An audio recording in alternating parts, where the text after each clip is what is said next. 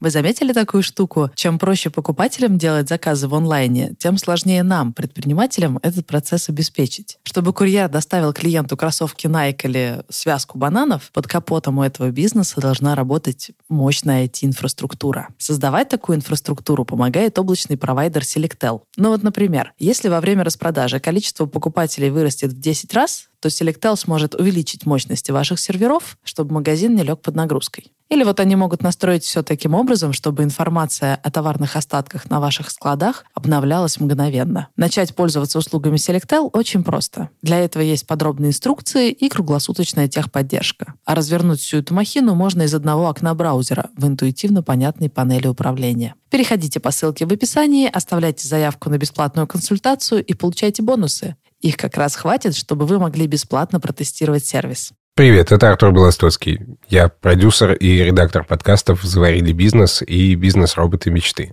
То, что вы сейчас услышите, это не очередной эпизод нашего подкаста, а запись интервью Саши Волковой для подкаста «Конструктор бизнеса», который делает радиостанция «Бизнес ФМ». В интервью Саша рассказывает о том, с чего началась история кофейни «Заварили», какие ошибки она совершила в начале и с какими проблемами столкнулась. Ну а наши обычные выпуски начнут выходить со следующей недели. Ты за неделю до этого очень много работал, потом ты не спал ночь, потом отстоял с утра и до позднего вечера на ногах на смене, а потом лишился 70 тысяч. Вот так это работает. Просто ходишь с этими пышными, прекрасными круассанами и пытаешься их куда-то сбагрить бесплатно. А что происходит со списанной выпечкой? Жрем. Всем привет, это подкаст «Конструктор бизнеса», я его ведущая Надя Донских. И я, Катя Кухаренко, всем привет. У нас сегодня необычный выпуск, мы записываем подкаст э, с подкастером. У нас в гостях Саша Волкова, владелица кофейни «Заварили». И у Саши тоже есть свой подкаст, который называется «Заварили бизнес». Это такой аудиодневник, в котором Саша рассказывает, как у нее идут дела. Каждый эпизод посвящен какому-то этапу развития кофейни. Да, все так, всем привет. Еще Саша журналист, и раньше она работала в издании «Жиза», компании «Эватор», они тоже пишут о малом бизнесе.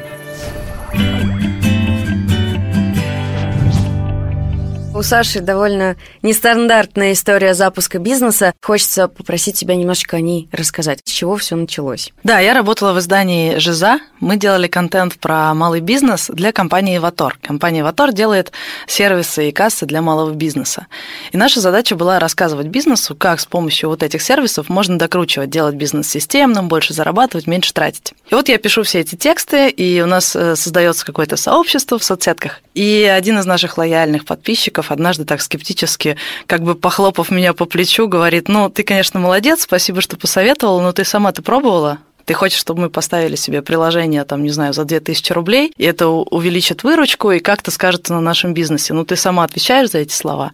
Я такая, ну, нет. И для контентщика это, правда, большой вызов, потому что вы наверняка знаете, что нельзя рассказывать о том, чего не понимаешь. И если ты приходишь на интервью с человеком из совершенно другого мира, ты даже толком не знаешь, какие вопросы задать, ты не понимаешь, чем он живет. И я такая, угу, это тупик. То есть, ну как это исправишь? Я не знаю, нет у меня такого опыта. А потом уже на конференции Андрей Романенко, это руководитель компании «Иватор», мы обсуждали какой-то процесс банальный на кассе, типа приемка товара или переоценка, что-то такое. И он смотрит на нас и говорит, короче, кому не слабо открыть цветочный ларек? Вот эту фразу я очень хорошо запомнила. И, наверное, месяц мы с моей тогдашней партнеркой Светой Панкратовой, она была бренд-менеджером Эватора, варили-варили это у себя в голове и, наконец, пришли к Андрею презентовать идею. Давай запустим тестовый бизнес. Для нас это было что-то вроде гонза журналистики. Это направление было развито в Америке, когда журналисты внедрялись там чуть ли не в преступные группировки, и потом писали об этом какие-то лайфы.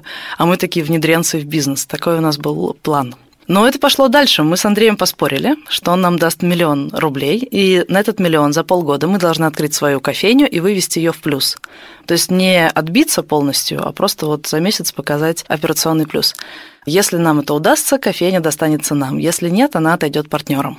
Такой у нас был прям челлендж. Поджатые сроки, ровно полгода, поджатый бюджет, ровно миллион. Нам тогда казалось, что это очень много, сейчас так уже не кажется.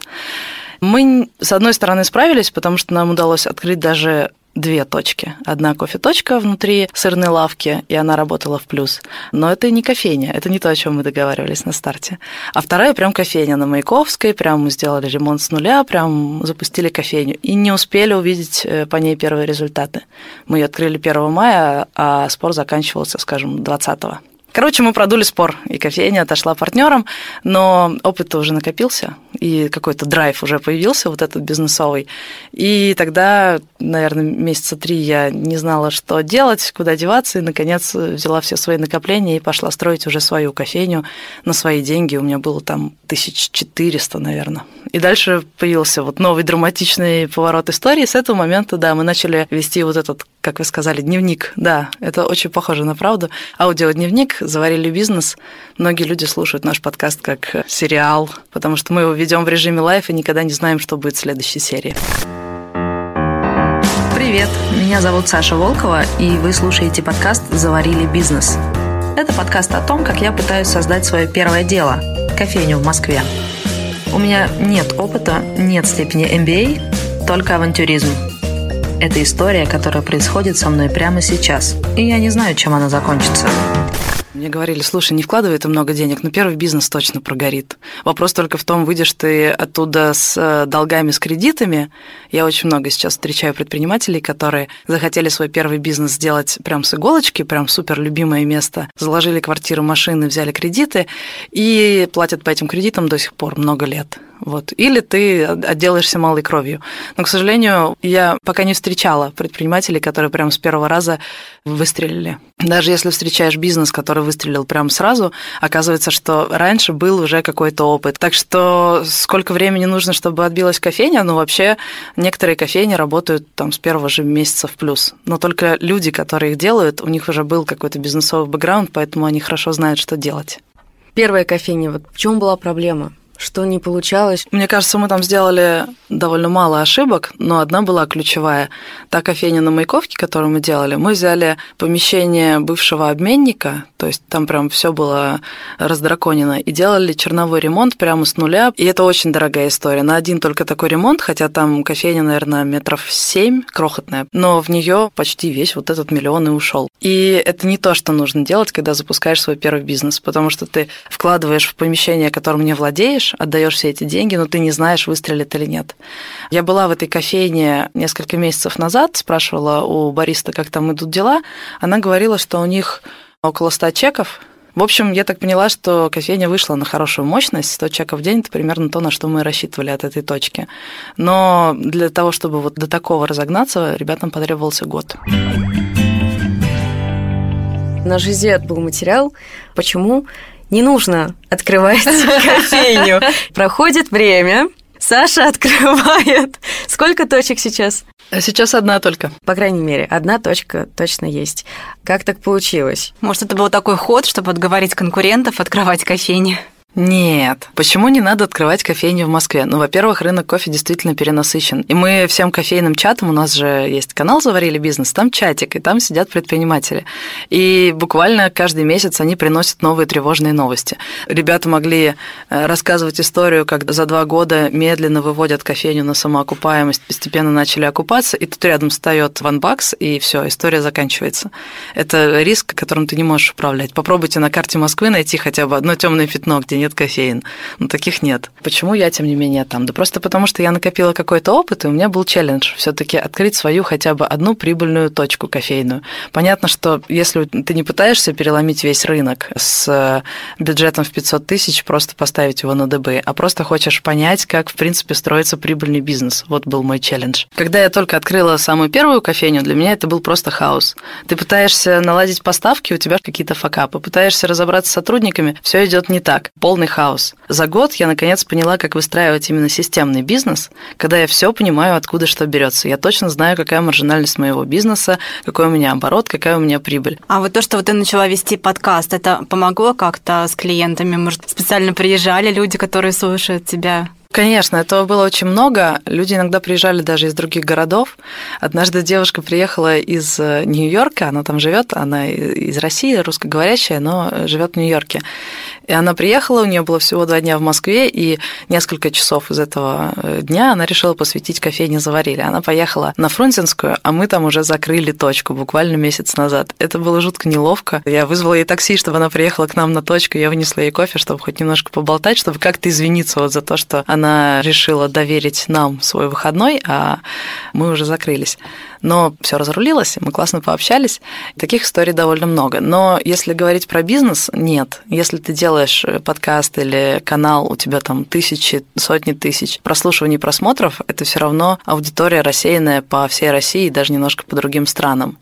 А кофе – это такой э, товар, который покупают ситуативно. Ты идешь, тебе по пути, протянула руку, взяла стаканчик. Какой процент от этих сотен тысяч людей проходят мимо моей точки? Очень маленький. Когда запускались параллельно две точки на Преображенской и на Фрунзенской, на Фрунзенской были какие-то проблемы, именно с потоком связанные. Да. Сколько она проработала в итоге? Э, я ее в результате закрыла ровно по этой проблеме. Причем все те, кто открывались вместе со мной, это была площадка, где открывались другие магазины, они тоже съехали. Они не ожидали, что будет такой низкий результат. И да, самая проблема с входной группой. Всегда говорят кофейщики, что если ты работаешь на улице, самое главное – это твоя цена и насколько ты хорошо виден. И когда ты открываешь свою кофейню, ты все время думаешь, ну, не так же сложно людям повернуть и пройти 5 метров. Ну, что там 5 метров? Зато у нас такой классный кофе, такие хорошие соотношения цена-качество. А еще у нас история, а еще то, все. Нет, это принципиально важно. Вот эти 5 метров, там основной поток, и людям, чтобы дойти до нас, нужно пройти через дорогу, подняться 8 ступенек, и тогда они через две двери найдут нас. Но это оказалось фатальным. Это вообще сезонный бизнес? Или тут нет каких-то таких особенностей? Есть какая-то общая сезонность для кофеин. Самое лучшее время – это осень. Это прям топчик, потому что все повозвращались из отпусков. Очень много кофе потребляют офисники ну, по крайней мере, в Москве так. Где-то с октября по декабрь отлично. Если работаешь где-то в торговых центрах или на улице, декабрь тоже хороший, потому что люди бегают с открытыми кошельками, тратят деньги на все, и удивительно, но на кофе это тоже сказывается. Хотя, казалось бы, это не подарки, не какая-то сезонная штука. Низкий сезон это, конечно, майский, когда все разъезжаются.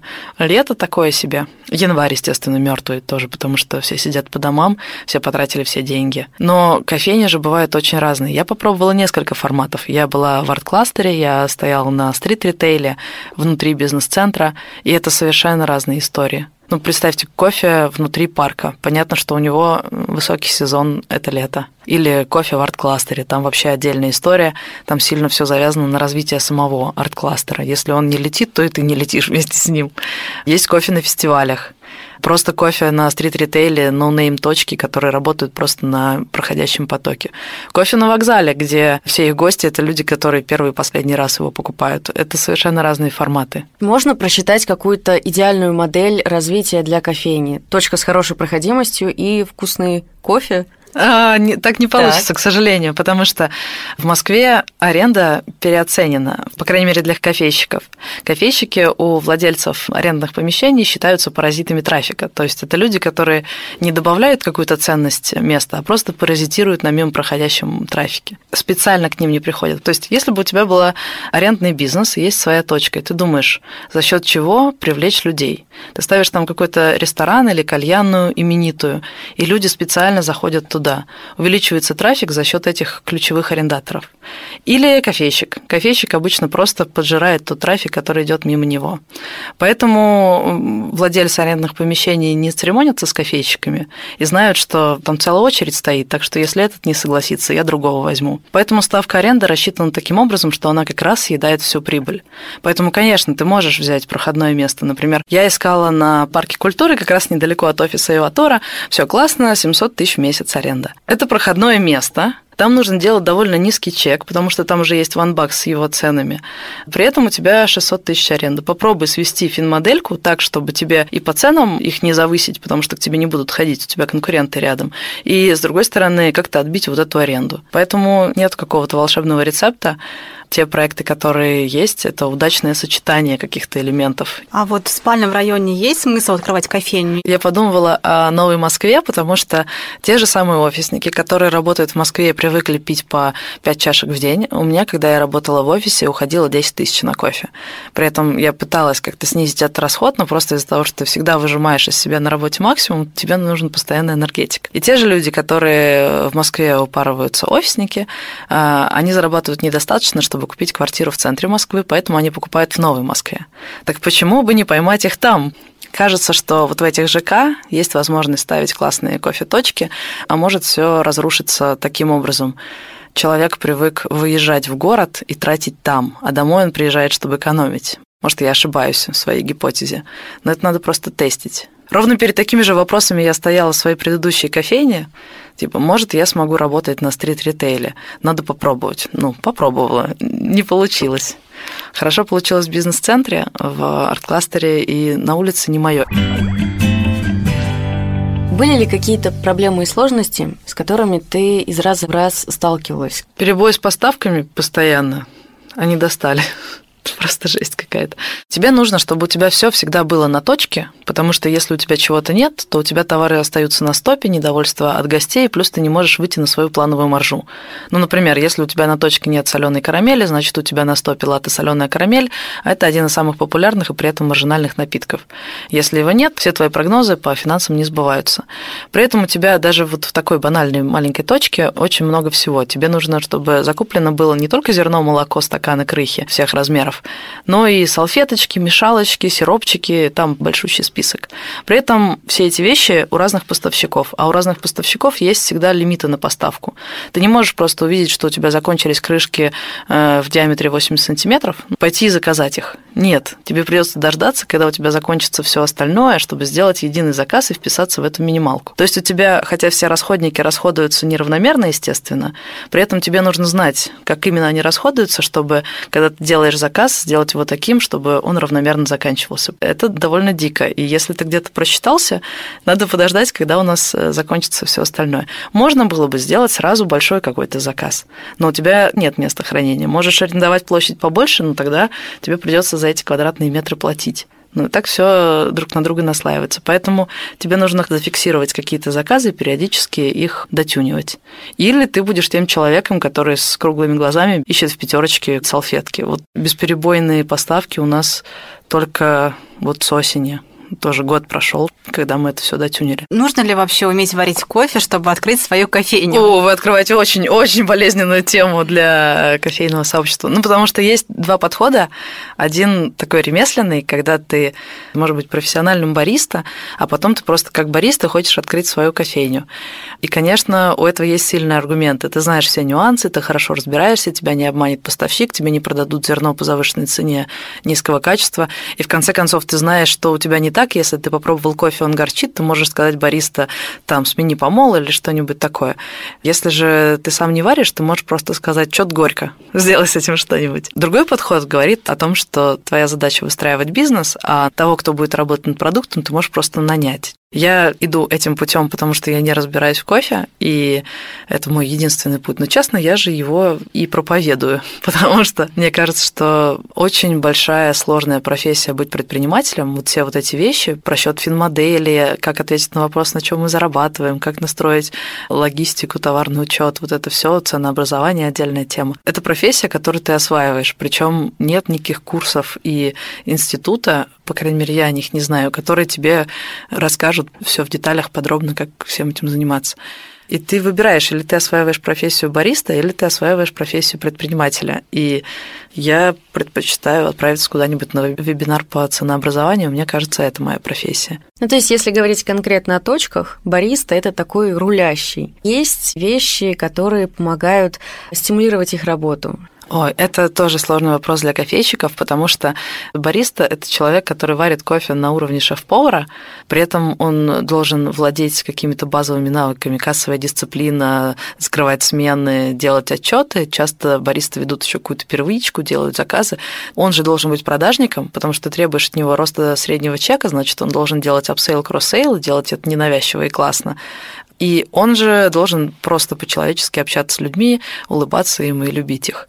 И вот такого мультизадачного специалиста тебе нужно найти по такой цене, которая вписывается в рынок и при которой у тебя сойдется финмоделька. И это невысокая зарплата. 40 – это обычная зарплата бариста. Бывает меньше, если он низкоквалифицированный, бывает больше. Ну, что-то около 40 все крутится.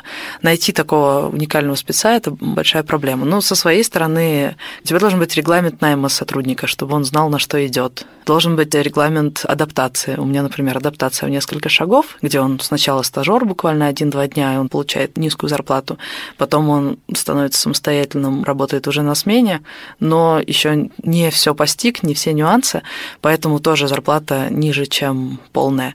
Потом я отправляю к нему тайного покупателя, смотрю, как он проходит тайника. У тайника тоже есть свой регламент, на что он именно смотрит, как оценивает. Если тайник пройден э, успешно, значит, бариста всему научился, ему повышают зарплату до основной. Неопытных ты, в принципе, не рассматривал, Нет, ребят? потому что я не могу обучить варке кофе, поэтому у меня есть ключевой сотрудник, который отвечает за качество напитка. Он обязательно, когда нанимает сотрудников, проверяет, все ли у них хорошо со скиллами, если что, подучивает именно под наши стандарты. И дальше, да, мы выпускаем человека. Обучить с нуля мы не способны. У меня просто нет такого процесса. А когда у тебя появилась программа лояльности и как она работает? О, это была просто гребаная магия. Короче, программа лояльности. С одной стороны, да, мне хотелось э, людей привязать, чтобы они шли не в кофепорт, рядом с нами стоит кофейня кофепорт, а к нам, поэтому мне нужна была программа лояльности. Я знаю, что бонусы работают лучше скидок, и я точно была максимально против этих карточек шестой в подарок, потому что они не оцифровываются. Я буду тратиться на эти карточки, но я не буду знать, какой финансовый результат это дало моему бизнесу. Когда ты используешь какие-то айтишные истории, приложения, ты можешь потом видеть результат в цифрах. Поэтому, да, я скачала приложение, и ребята мне предложили попробовать такую штуку. Они подключают мне считыватель пропусков, мне нужно было сделать максимально легкий способ идентификации. Они поставили считыватель, к которому можно прикладывать ключи от домофона, карту тройка, пропуск от офиса. И таким образом мы человека идентифицируем. Я просто приколбасила этот считыватель к аватару, и все заработало. А людям прикольно, потому что это магия. Ты такой прикладываешь свой пропуск, бариста знает, как тебя зовут, знает, сколько у тебя бонусов. Вся эта магия классно работала. А я получила самое ценное для меня – это данные, потому что теперь я могу видеть, как э, увеличивается или уменьшается количество приходов наших постоянных посетителей. Например, я повысила цены, я могу на следующей неделе посмотреть, э, ушли от меня мои постоянники или нет. Это сами эти данные гораздо важнее, чем программа лояльности, которую я использую. И я могу посчитать, э, окупается ли эта программа лояльности. А, самое главное, у меня же появились их телефоны, я теперь могу спамить смс-ками. Но я пока не расчехляла эту черную магию, потому что, честно говоря, мне стрёмно. Но мы же все не любим спам. Поэтому я собрала телефон, я обязательно это затещу, потому что одно дело свое внутреннее такое фи, а что если это просто работает? Но если это работает, надо это использовать, я считаю. А сколько денег ушло на внедрение программы? О, это совсем обошлось дешево что-то там в сотнях сам считыватель, и сама программа 200 рублей в месяц, по-моему, 250 рублей в месяц. Ну, то есть прям вообще понты. Сотни тысяч рублей. Не, сотни рублей. На считыватель? Да, да, да. 500, 600, не помню. Но это пластиковая коробочка с проводочком. Я удивилась, насколько это дешево, и удивилась, насколько это просто, потому что я просто его вставила, и он начал работать. Я не привыкла, что это так, что ты просто включил, работает. На той точке, которая работает сейчас, и те, которые тестились раньше, вы же не только кофе продавали. Конечно. То есть там еще была все равно какая-то еда. Это обязательная часть в кофейне? О, это самая тяжелая, наверное, часть, потому что на ней ты зарабатываешь меньше всего, потому что ты уже второй человек, который пытается заработать на этом продукте. Первым заработал поставщик, а теперь зарабатываешь ты и ты не можешь поставить высокую маржу. Например, у меня сейчас иногда даже 30% накрутки на выпечку. И кажется, что это ого, плюс 30% это вся твоя прибыль. Ничего подобного. Во-первых, тебе нужно сделать сопутствующие траты. У тебя бариста потратит время на то, чтобы это завернуть. Тебе нужен тарелочка, ложечка, вилочка, все это тоже стоит денег. И плюс у тебя обязательно будет списанка. И поэтому на круг получается, что выпечка фактически работает в ноль. При этом, если ты пару раз ошибешься фатально и перезакажешь, например, то списанка уведет тебя вообще в минус. И ты думаешь, блин, может мне вообще не мучиться с этим и просто торговать только кофе и печеньками. Но один или два раза нас поставщик подводил и не привозил выпечку, и мы видели резкую просадку не только по среднему чеку и по выручке, но и по количеству чеков. То есть люди приходили, они хотели позавтракать капучино с булочкой. Булочки нет, тогда и капучино не надо, мы в другую кофейню пойдем. Когда мы работали на стрите, у нас был вообще классный лайфхак. Мы поставили конвектомат, печку и из заморозки пекли. Это прям очень мне понравилось это решение, потому что себестоимость выпечки сразу ниже, потому что ты производитель. Для сравнения, какой-нибудь классный, пышный, большой, вкусный круассан пекарни Журавлевых будет стоить э, рублей, по-моему, 80, а в заморозке рублей 40. Нормально. Конечно, заморозки это поменьше, не такой классный, без крема, без всего такого, но зато он горяченький. Ты его вот только испек, человек заходит, он чувствует запах свежей выпечки, ты ему говоришь, у нас свои круассаны, вот только-только испеклись, и это сразу и маржа больше, и удовольствия много. Но главное, нет списанки, потому что у тебя бариста пекут только когда прошлая партия закончилась. А что происходит со списанной выпечкой? Жрем, Пожрать списанки – это самое ништяк. Все же самое, не съешь, сколько Самое там. тяжелое время э, на Фрунзе точка работала в минус, и я ее открыла на последние деньги. Я не была уверена, что мне будет чем платить зарплаты ребятам. Я фактически питалась списанкой месяц. Это был мой рацион. Даже не потолстела. Но это на первый раз вкусно, на второй раз вкусно, когда ты уже Приелась уже, в общем Приелась, да. Насколько увеличивается средний чек с появлением выпечки в кофейне? Ну, все зависит, конечно, от цен, но в среднем каждому пятому напитку покупают э, выпечку. То есть э, легко посчитать, исходя из цены на напиток и на выпечку. А какой самый популярный напиток? Капучино точно в топе, и часто бывает, что на первой позиции капучино маленький, на второй позиции капучино большой.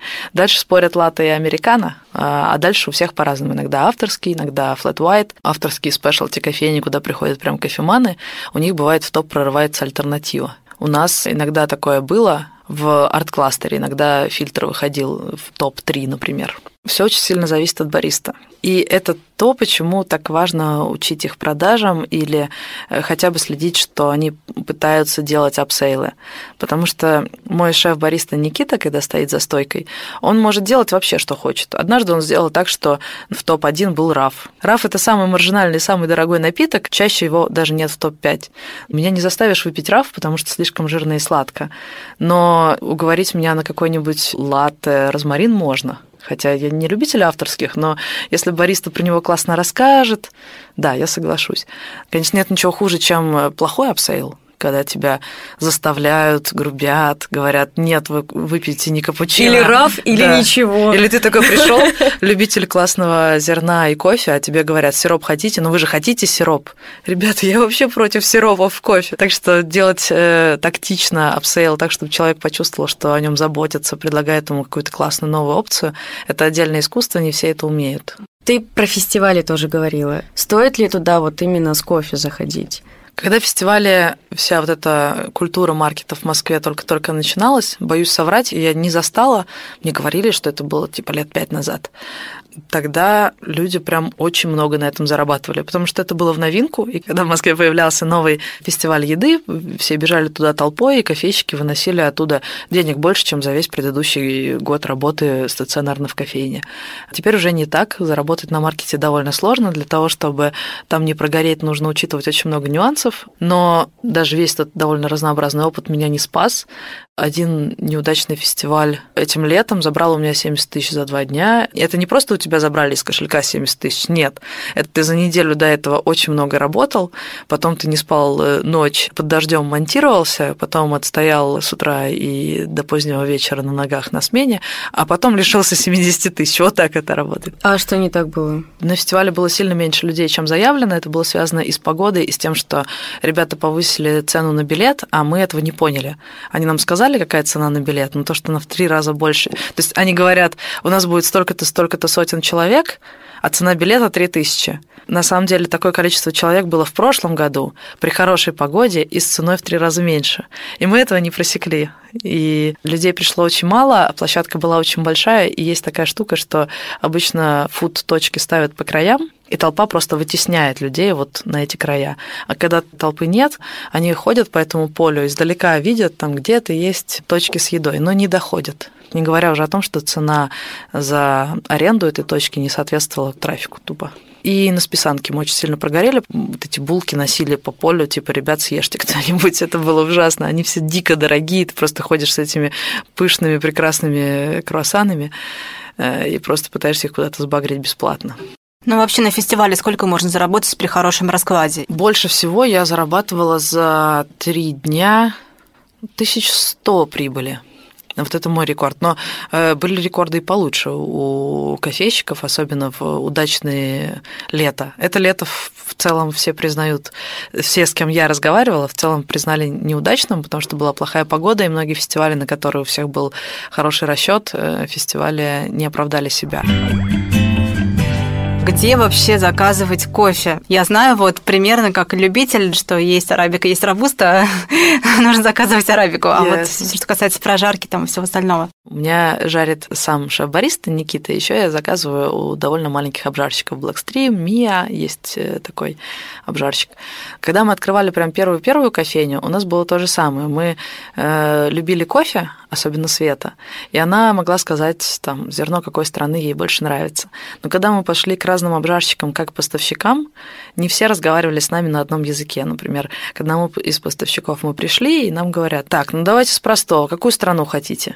А мы не знаем, какую страну. Мы знаем, при какой цене за килограмм у нас сходится экономика, предположим, сейчас уже знаем, тогда не знали. И знаем, ну, как бы, какое мы хотим ощущение. Например, мы хотим, чтобы это было достаточно попсово, чтобы всем понравилось, но при этом не слишком банально, чтобы это не была очередная Бразилия, как у всех. Но они с таким запросом были не готовы работать, потому что им как бы сложно с нашей стороны посмотреть на ситуацию. И нам сильно понравились ребята из лаборатории кофе, они тогда нас выручили. Сейчас мы с ними уже не работаем, потому что теперь-то я уже прошла пошарилась и покупаю зерно у маленьких обжарщиков, у них э, цены лучше, потому что они менее известны, у них не такой прокачанный бренд, поэтому они готовы доставить кофе лучшего качества по более низкой цене. Но с таким опасно экспериментировать, когда ты только начинаешь, потому что можешь просто заказать не то. Потому что эти ребята еще не очень стабильны, у них не отстроен вот этот процесс, и они могут какую-то партию тупо запороть, привести тебе угольки, а ты этого даже не заметишь, потому что не разбираешься. Так что начинала бы я с каких-то средних обжарщиков, которым можно сказать, такое ТЗ, типа, мне нужно зерно не дороже 800 рублей за килограмм, иначе у меня экономика не сойдется. И пусть это будет максимально понятный кофе, а еще у меня люди старшего поколения, они привыкли с робустой, поэтому будет неплохо, если там будет горчинка. У меня вот самый последний финальный вопрос. Саша, кем ты себя ощущаешь? А, журналистом или уже предпринимателем? Я ощущаю себя журналистом, который пишет о бизнесе и при этом знает, о чем говорит. Вот как раз э, это самая гонза журналистика. Потому что э, я не могу ответить иначе, просто потому что живу я в основном с денег, которые мне приносит журналистика. Как я уже сказала, моя точка приносит прибыль там 20-30 тысяч. Так что да, журналист, который разобрался, как это работает. Вот так. Отлично. Спасибо большое, что пришла к нам сегодня. Спасибо.